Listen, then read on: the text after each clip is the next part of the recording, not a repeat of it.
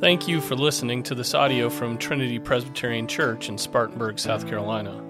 For more information about Trinity, visit our website, trinityspartanburg.com. Good morning. Let's go to the Word of God. We're going to turn to Genesis chapter 2 and pick up at verse 18.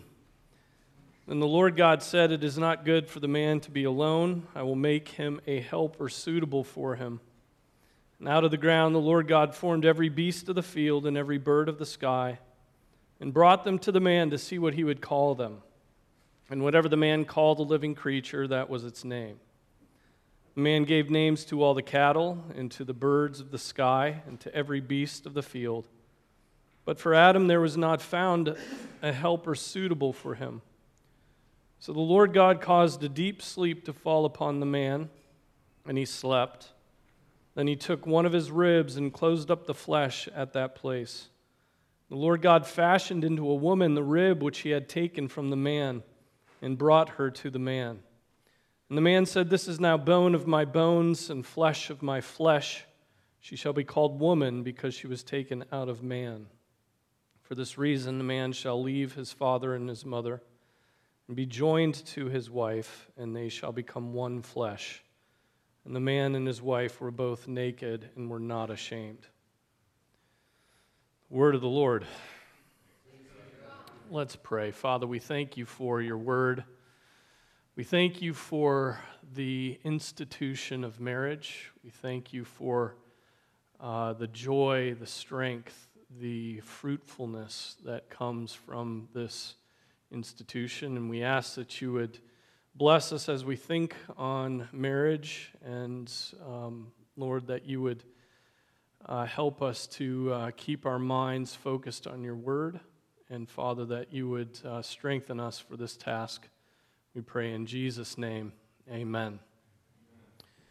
So today's topic is chapter 24 of the Westminster Confession of Faith, which is of marriage and divorce. And so, um, appropriate to start at the beginning in Genesis chapter 2, where marriage is instituted. You'll note that the institution of marriage precedes the fall of man, which means that marriage as an institution is a creation ordinance. Therefore, it applies to all men everywhere. Okay? And of course, there's uh, part of the moral law which deals with divorce, and that would be the command not to commit adultery. Uh, the, the wholesome understanding of that verse would, um, would be that uh, we are to pursue marriage and purity in marriage. Um, but the beginning, the end, the middle, all throughout Scripture, marriage is held forth as something honorable right? Something blessed of God, an institution that was made and defined by God for the blessing of mankind. From Genesis chapter uh, 1, really, where um, the command is be fruitful and multiply, implies the, the coming together in one flesh of the man and the woman, all the way to the marriage supper of the Lamb when when Christ marries his bride, the church, when that relationship is consummated.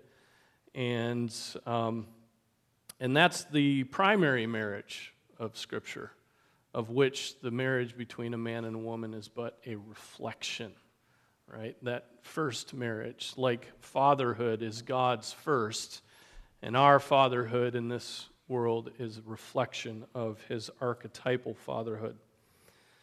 So, um,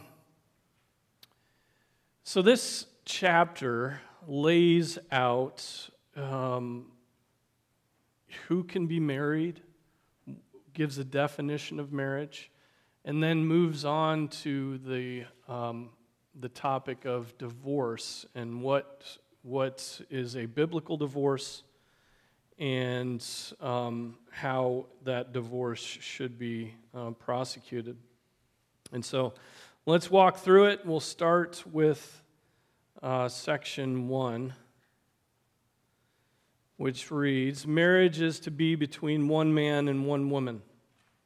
Neither is it lawful for any man to have more than one wife, nor for any woman to have more than one husband at the same time. All right, so that's the first section there. Uh, no controversy there, right? No, no walls that that builds up uh, to which our society is striking against, right? No, I mean we could go we could go to the um, recent five six years ago the Obergefell decision of the Supreme Court of the United States of America, and they would have marriage defined differently, right? It would be a purely romantic vision of marriage and not a biological vision for marriage, right? Among other things um, they would pin it to love or exclusively call marriage a relationship of love, whereas we would say, well, that's an element that ought to be present in marriage, but it is not the full definition of marriage, right? Marriage has purposes beyond companionship. Okay? And so, I mean, just this first statement, um, this first statement is is fighting words, right? This first statement, read anywhere in our culture, whether it be at the uh, a city council meeting or in the, the state capitol or um, at a parent teacher conference at a school, to take this position will earn you hissing and boos today. I mean, there's like a, a, a, a swift response to stating that marriage is, be, is between one man and one woman. Okay? And so, um, love that it starts right there. Uh, that was not a controversial statement when it was made uh, as the Westminster Confession of Faith was being written. It was an obvious statement, it was just like a, a no brainer and uh, certainly scriptural based upon the passage. And then it, it immediately goes on from there one man, one woman. And again, we say man means you got the chromosomes for manhood, and, and you know, and, and woman is you've got the chromosomes for a woman. It's reflected in your biology. You are uh, born you are assigned a sex by God in the womb, right? And it is your duty as a man or as a woman to live according to the to obey the sex that God assigned to you in the womb. Okay? You guys get that, right? But you guys also see how incendiary that can be today. Okay, obey your sex. Your sex is not malleable, it's not changeable, it's not a continuum, it's not um, fluid, it's not contextual, right? It is assigned to you by God, right? And I mean, this is where if you say something like that, uh, you know, all the exceptions come up. Well, what about hermaphrodites? Okay, so let's let the exceptions, you know, define the whole, right? Which is what liberals do, right? That's how abortion is being fought right now. They take the one tenth of 1% of something that occurs and make that the rule by which the norm has to be defined. Okay? It's twisted right? Rather than looking at the 99.99% um, and defining the norm based upon that. So, uh, again, that's the first thing that needs to be needs to be stated here. Marriage is between one man and one woman, and then it goes on and talks about um, the fact that a man or a woman cannot have more than one spouse at the same time. Okay? Um, so that's a, that's a swipe at bigamy. That's a swipe at polygamy. That's a swipe at polyandry, right? Polyandry means having many husbands, polygamy is having many wives. Um, bigamy is having two wives, and the two wives don't have any knowledge of each other. It's like living secret lives. And uh, that, was a ma- that was a major problem uh, back in the time of the Reformation and earlier because there wasn't much communication going on from city to city. And so somebody could uh, marry in one city and get sick of him and move on without a divorce, without an annulment, and marry somebody else in a different city. And those two cities would never communicate, and so they would be living uh, a double life. A woman could do that, a man could do that. And so that is forbidden by this. One is to have one man, a wife should have one man, and a man should have one wife. Okay? But, um, but what about all those examples in Scripture of many wives. I mean, some of our some of the godliest examples we have in Scripture had many wives. King David, King Solomon is is hardly you know, I mean. I mean, David had what, seven wives, seven or eight, six? Under 10. But Solomon outdid him quite a bit, uh, a thousand. And, and so, um, what about that? And what we have to maintain is that that is not the way that God defined marriage. Genesis 2 says, a husband, right? A man shall leave his father and his mother and be joined to his wife. Wife. The singular there is very important, right? A man, a wife. And that is, this is the institution of marriage here. And so those two, the husband and the wife, become one flesh. And so, though, um, though God did not strike down those men for their polygamy, um, we would still maintain, based upon the scriptures, that they were in sin. Okay, this was not the way that it was supposed to work and um, not the way in which it was instituted. Okay, so we can make that. Um, the saints of Scripture, those saved by grace through faith, sinned. Is that a surprise to you? Should not be. Should not be, and that's why we need Jesus Christ and we need Him to forgive our sins and we need our faith to come through Him. Um, one other thing, I think I already said this. Crea- this is a creation ordinance, and so a creation ordinance is not just God instituting something for his church, like the Lord's table and baptism. Those are instituted in his church. These are instituted before the fall, and so creation ordinance applies to all men everywhere. It serves civil ends as much as it serves religious ends, right? So it, it has a civil import. That's why we see and support marriage everywhere in every culture. Um, marriage that is marriage indeed, right? So, um, that's the first section. Any questions? Yeah. If it's in the form of a question, this is Jeopardy. No, I'm just kidding.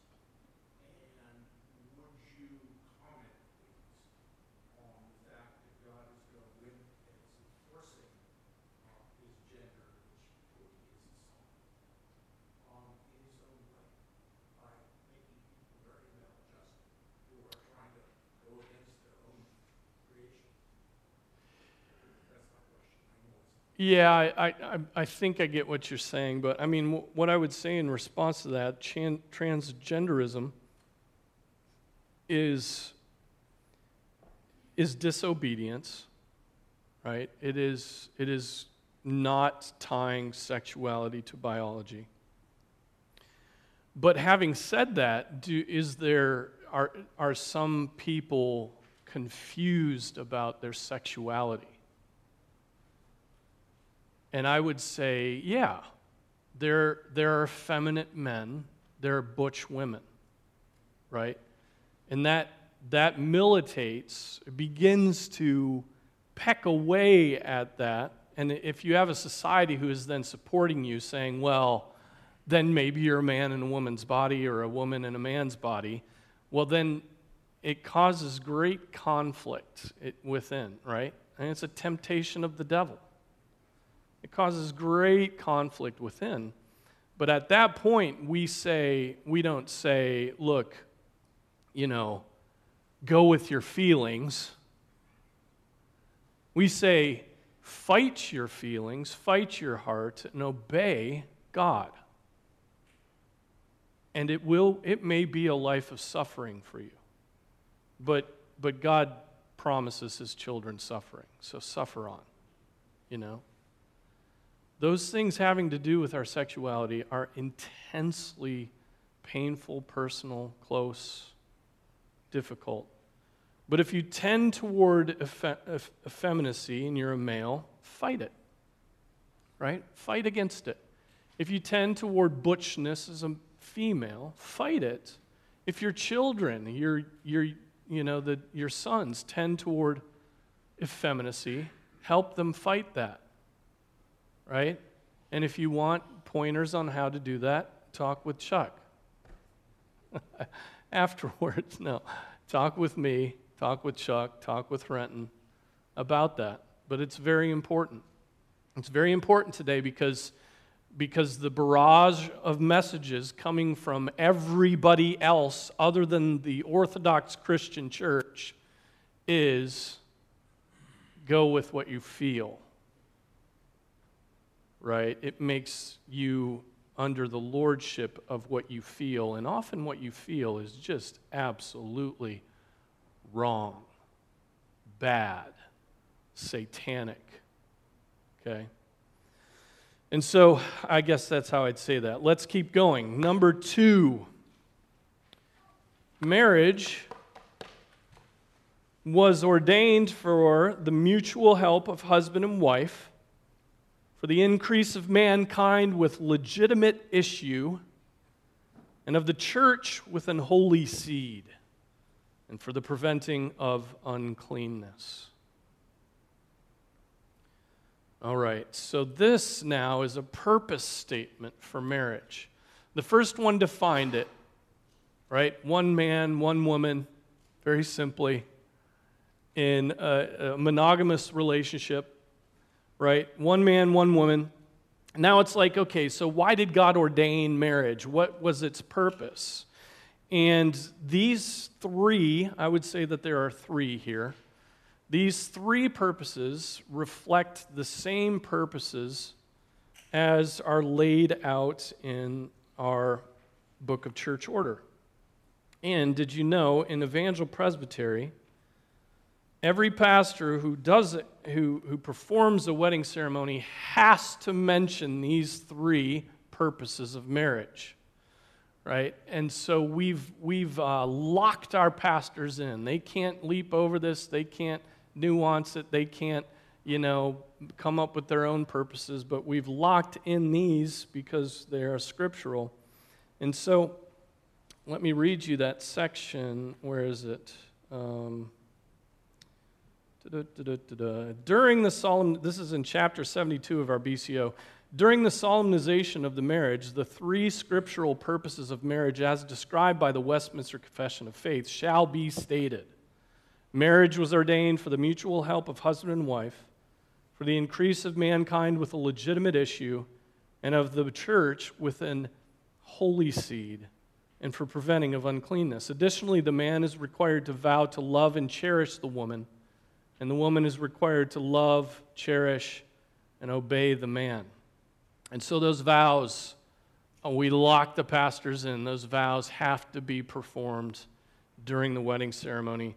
And, uh, but there we are. We, we must state these purposes of marriage. And so, what are those purposes? Mutual help of husband and wife. What does that mean? What's the mutual help of husband and wife? If you're married, how have you seen this reflected in your marriage?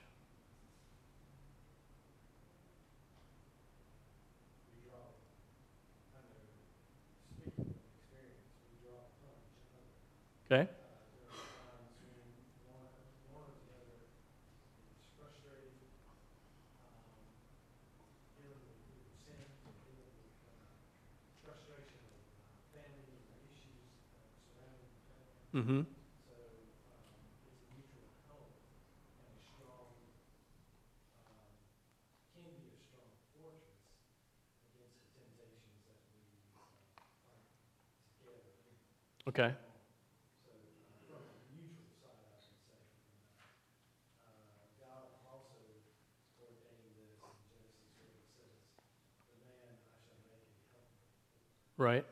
And it was not good that the man was alone, so he created the woman for the man. Right? And so there's this is the companionship part of marriage. Right? We two come together and they mutually help one another in ways corresponding to their sex, right? They're not identical, but there's a mutual help, right? And so, because marriage is ordered, um, Adam first, Eve second, okay? There's an order within marriage, and so um, the mutual help corresponds to those, um, to that order.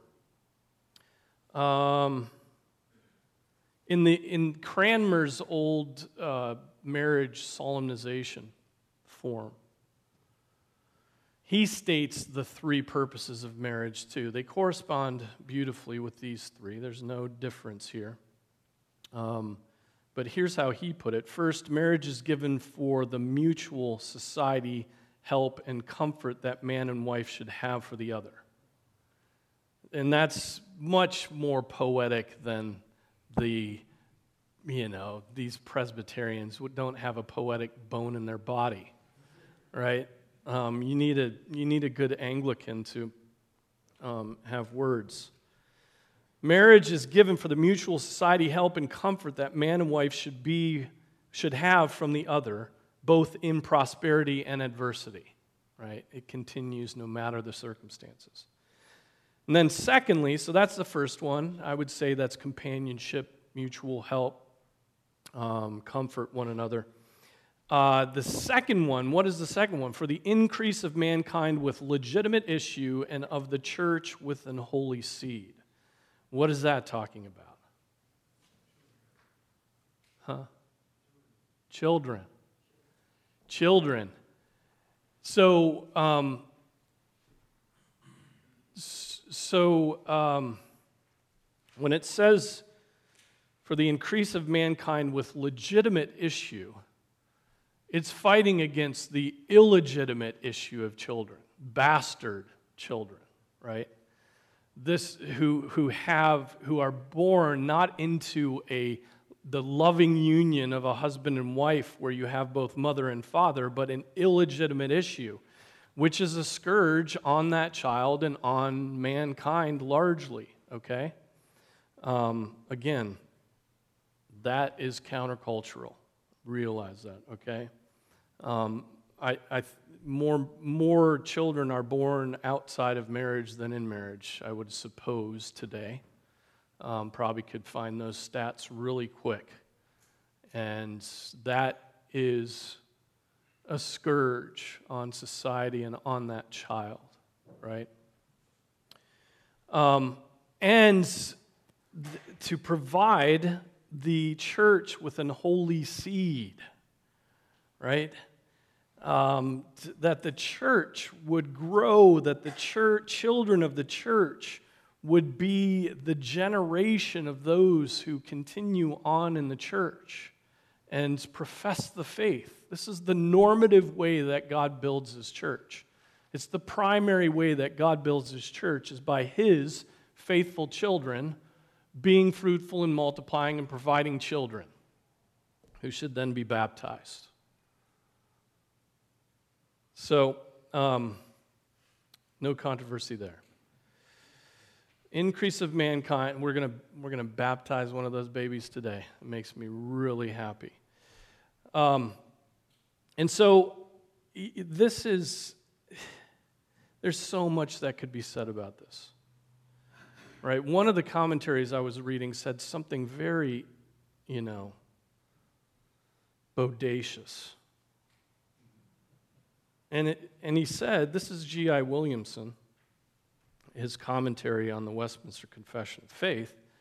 He says, to avoid bearing children for selfish reasons is the very opposite of a proper fulfillment of the divine purpose of marriage.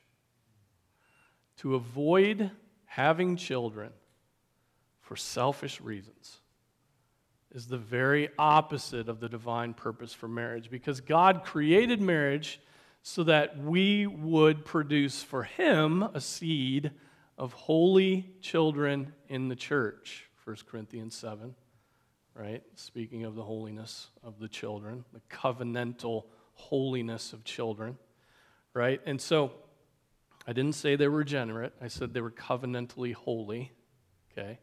We make a distinction there. But, but this is God's purpose for marriage. And so when, when I do premarital counseling with couples, um, you'll hear me say, couples, at some point, if you're getting married, you should be prepared to have children. You should be ready, you should be prepared, and if that scares you, don't get married. Don't get married. Wait. Wait until you're ready to obey God in this and fill your house and his house with God's holy seed. And then finally, for uh, how, does, how does Cranmer put that? Second, marriage is given for the procreation of children to be brought up in the fear and nurture of the Lord and to the praise of God. Right? Uh, beautiful. And then third, for the preventing of uncleanness. Now, what does that mean? to avoid fornication, to avoid sexual impurity, right? Those who burn should marry, is what Scripture says. It's quite a blunt command by the Apostle Paul in 1 Corinthians. And so it, it prevents uncleanness. It is the only space that God allows sexual activity to take place marriage. That monogamous, one male, one female union. That is the one place where you can have sexual activity and it not be unclean, right? Not that, well, anyway. Um, so, for the preventing of uncleanness, for the preventing of sin. And so Cranmer says third, marriage is instituted as a, as a remedy against sin and to avoid fornication, so that those who are married might live in the purity of marriage and keep themselves undefiled as members of Christ's body. Right? So, so Cranmer's like, okay, keep yourselves pure, and the purpose of it is not just your marriage, but that your leaven won't leaven the whole lump of the church, right? That the church would be pure.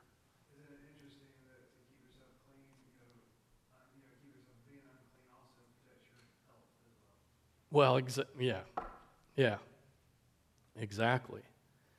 Um, we're not talking uh, merely about spiritual uh, cleanness, but there's even, you know, the lesser uh, afflictions of the body. All right. So, those are the three purposes of marriage. Every evangel pastor who does a marriage is obligated by our Book of Church Order to state those things. I like the way that Cranmer states them, but they're perfectly the same as what's stated here. Same three purposes. And then we get some prohibitions, okay, in, in section three. It is lawful for all sorts of people to marry. who are able with judgment to give their consent. Okay, so, you, so the woman and the man must give their consent to the marriage.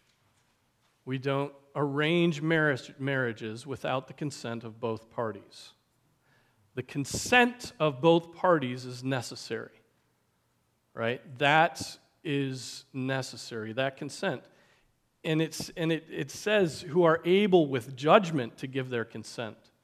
And so if you have a, if you have a 17 year old who, you know, fell in love with some 22 year old, and she is just enamored with him but doesn't really understand the purposes of marriage, and is just and her parents just don't really care what she does. And she you know doesn't have any help making that judgment. I would say that maybe she lacks the judgment she needs to actually give her consent right?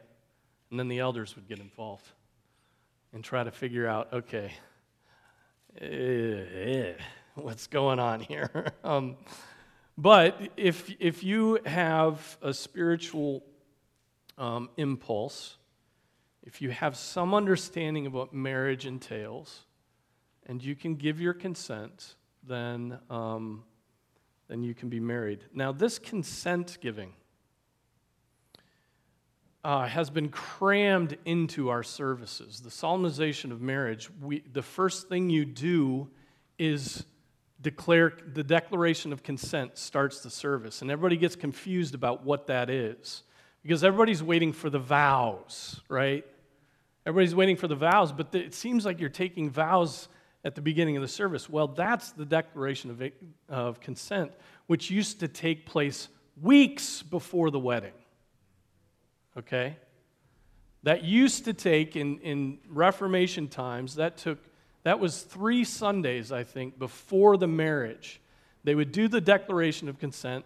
They would publish the banns, which would mean to declare um, three weeks before the wedding, they would say, Whoever has any reason why these two shouldn't be married, let us know. And they would give people three weeks or two weeks to come and say, Look, no, she's, she got married in Germany last year. You know, she, she's already married. But we have, we have, we as good, um, efficient Americans have condensed everything down into a service and made it sort of, uh, what's the word? What's that? Streamlined, but perfunctory, just sort of it's there, but it doesn't, it doesn't serve the purpose for which it was originally intended. Right? And so we do this right at the beginning of the service. And it's kind of like everybody's there, everybody's watching, they've spent $20,000, they've got their clothes on, they've got all the pomp. And uh, I mean, are they really going to give an honest answer? So, do you take this man to be your, your lawful wedded husband? Um, no. But that's, that's where we are. But I just want you to understand some of that history.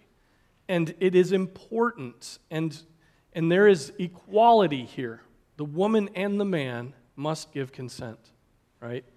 You not force a marriage without consent. Yet, it is the duty of Christians to marry only in the Lord. Okay? So now we're getting some getting into who can be married, the question. So who who exactly can be married? And Christians can't marry non-believers right? Any pastor who, who has questions about the faith of one or the other should wait to marry them until he's convinced that either they're both believers or both unbelievers. You heard what I said, right?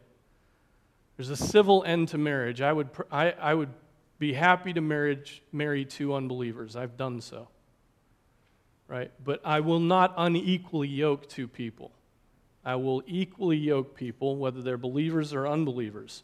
But there cannot be an unequal yoking because that will lead to perpetual conflict, and simply it's a sin against God. Being unequally yoked is a sin against God, and that should not be practiced. And therefore, such as profess the true Reformed religion should not marry with, okay, so those who profess the true Reformed religion, what does that mean? What's the true Reformed religion? Oh, that's us. Well, it goes beyond us.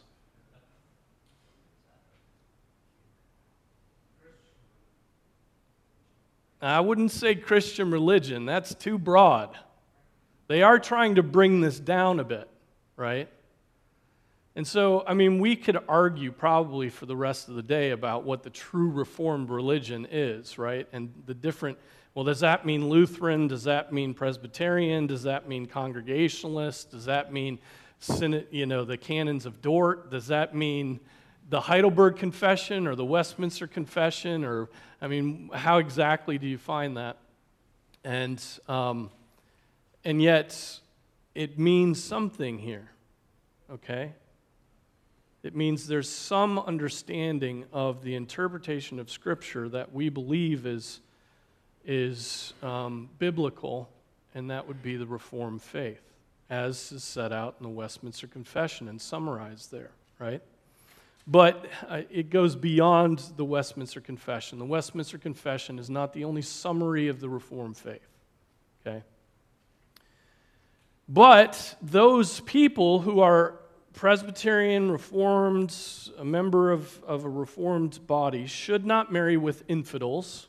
Okay, that's somebody who has no faith. That's a pagan. That's an unbeliever. Shouldn't marry an unbeliever. Restating what was said before. Papists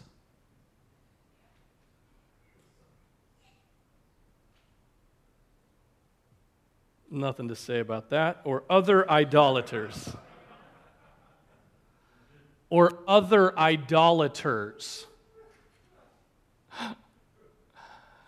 Okay, well, it's been interesting reading about that word papists. Most take it to mean those who um, are practitioners of the Roman Catholic faith. Okay, those who have been uh, confirmed and baptized and pr- are practicing in the Roman church. Letham makes an argument that this was a political title, which is really the first time I've ever read this, but he makes the argument this was political, a political status, and it meant those in league with the French and Spanish governments who were Roman Catholic, right? The French and the Spanish diehard Roman Catholics and just remember what, you know, Henry VIII had just done. You know, forget your Roman Catholic Church. I'm the king and head of the church. My church. Right? And so and so the papacy was outlawed right in the land and yet there were papists who were like insurrectionists. They were trying to get the King of France and the King of Spain to come in and, and wipe out England so that they could set up their, their Roman Catholic, you know, Roman Catholic utopia.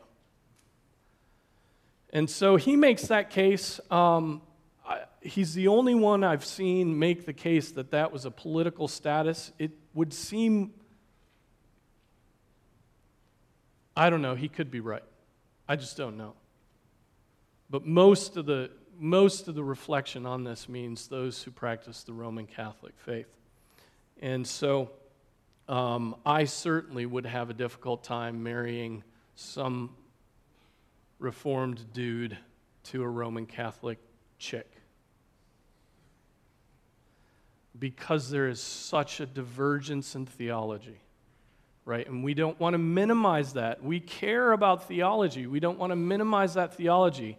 And whether the difference between the doctrines of grace and um, semi Pelagianism, works and faith combined to save, is huge. That's an everyday part of the practice of that religion, okay? I'm not willing to say that there aren't Christians in the, the Roman Catholic Church. I think there are, despite the doctrine. But if you hold to the doctrines of the, Reform, of the Roman Catholic Church, it is, it is unorthodox and it is set against what we believe the scriptures teach. Okay?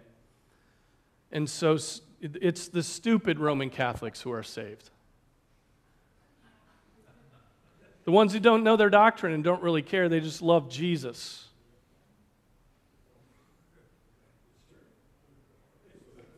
The sheep. The sheep. Sheep are stupid, right? Or idolater, or other idolaters. So that brings in everybody else. That brings in Hindus, Buddhists, uh, Muslims, um, followers of, what's that? Mormons, followers of, of uh, any weird, you know, cult. Uh, neither should such, and now listen to this, neither should such as are godly be unequally yoked by marrying with such as are notoriously wicked in their life or maintain damnable heresies. And so this is someone who professes the Reformed faith but their life is just like a wreck, right? They're ungodly. They don't seem to have any self control. And certainly, those who hold to damnable heresies, they may profess faith, they may even be a member of the church, but they hold to damnable heresies. And, um, and so they're like, you can't marry that person. You want to marry somebody who's going to so quickly go off the rails and abandon the church? And then raise your kids in that divided household? Uh, no, that would be torture. So you can't marry unbelievers, Roman Catholics slash papists, idolaters of uh, any kind, notoriously wicked, or heretics. Don't do it. Don't do it. Seriously, this is this is so this is so important because because the emotions are so intense when you find somebody that you fall in love with that you just you're, you, you go cuckoo. You go wacko in the head. You lose your discernment completely and you will overlook the grossest thought, flaws of somebody the grossest views right? Because you like the shape of their face. Don't do it. You have to have people who help you be objective in this you know and that should be the elders and pastors of the church. All right? Any questions? Damnable heresies are what is a heresy? A heresy is that which, if you believe it, you will not go to heaven. Right? You are not saved. You proved you are not saved when you believe that certain thing. Okay? There are gross errors that are not heresy. They're just gross errors, right? But then there's heresy. And if you believe that thing, it proves you're condemned, all right? Um, we'll get into that a little bit, but it doesn't say much about it. It only says one thing about engagement, which I found interesting, which we may have time. We don't have time for. All right, let me say a few things. Marriage ought not to be within degrees of consanguinity or affinity forbidden by the word, nor can such incestuous marriages ever be made lawful by any law of man or consent of parties, so as those persons may live together as man and wife. You can't marry relatives, okay, of a certain, you know, closeness, uh, even, even in South Carolina, all right? Or maybe that's North Carolina. Let's pin it to North Carolina um, Appalachia. Adultery or fornication committed after a contract engagement. Adultery or fornication committed after a contract being detected before marriage gives just occasion to the innocent party to dissolve that contract. Right? So if you've been engaged to somebody and uh, there's fornication, there's um, uh, adultery, if you've been engaged to somebody and have sex with somebody else, that gives you all the right, you, that, that's all you need to dissolve that engagement. You know, you have every right to say, well, great job. You broke my heart, and we're done. Okay? So that's what it says about engagement. That's, that's all it says. In the case of adultery after marriage, it is lawful for the innocent party to sue out a divorce, and after the divorce, to marry another as if the offending party were dead. Okay, so the innocent party can sue out a divorce. The innocent party, right? The guilty party can't sue out a divorce. The innocent party, the one who did not commit the sin of adultery or abandonment, right? Okay, so uh, the innocent party can do that, and after the divorce, as if that other person is dead and so they can remarry. It's laid out in Scripture as clear as, as can be. Um, Romans 7, 2 and 3.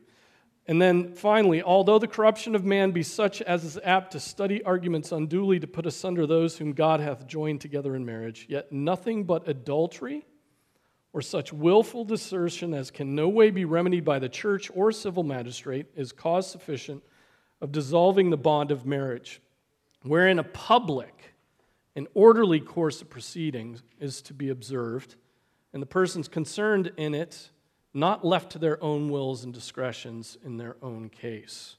Okay, so two, two reasons, two possible situations where divorce is legitimate. One, adultery, porneia, sexual sin. Okay? Two, willful abandonment right? And that, that both, you know, adultery is pretty clear in, in, its, in how it occurs. But even there, there's, there's emotional adultery, there's sexual adultery, there's different forms of adultery, right? But certainly porneia um, uh, is grounds for that. And then willful abandonment is, um, you know, an unbeliever says, Look, I'm tired of your faith, I'm tired of of you, I'm leaving you. In that case, you, you know, the innocent party can sue out for a divorce in that. But there's also the, the, the willful abandonment would be at times when the husband completely reneges on his duty as a husband. In other words, it's willful abandonment when a man begins to severely abuse his wife physically. Okay? At least I would make that case. That can be argued. But again, these things come before the elder board, and the elder board does an investigation and then makes a determination on this through church discipline. Right? I mean, you think, you think it's only the police and detectives that do investigations. The church courts do investigations all the time, and you want it that way. You want it that way because these things are, are complicated. So we got to stop. no questions. You can ask me afterwards. All right, we, we love you, Lord. We thank you for marriage. We thank you that you, um, you desire to have a generation and generation after generation praising your name. And so you've brought men and women together in order to produce a holy seed for your church. Lord, thank you for this. Thank you for the companionship of marriage. Thank you for the way that it keeps us from impurity. Lord, we ask that we would honor you in our marriages. And for those who are not yet married, we pray that you would provide them with believing, godly, compassionate spouses. We pray in Jesus' name. Amen.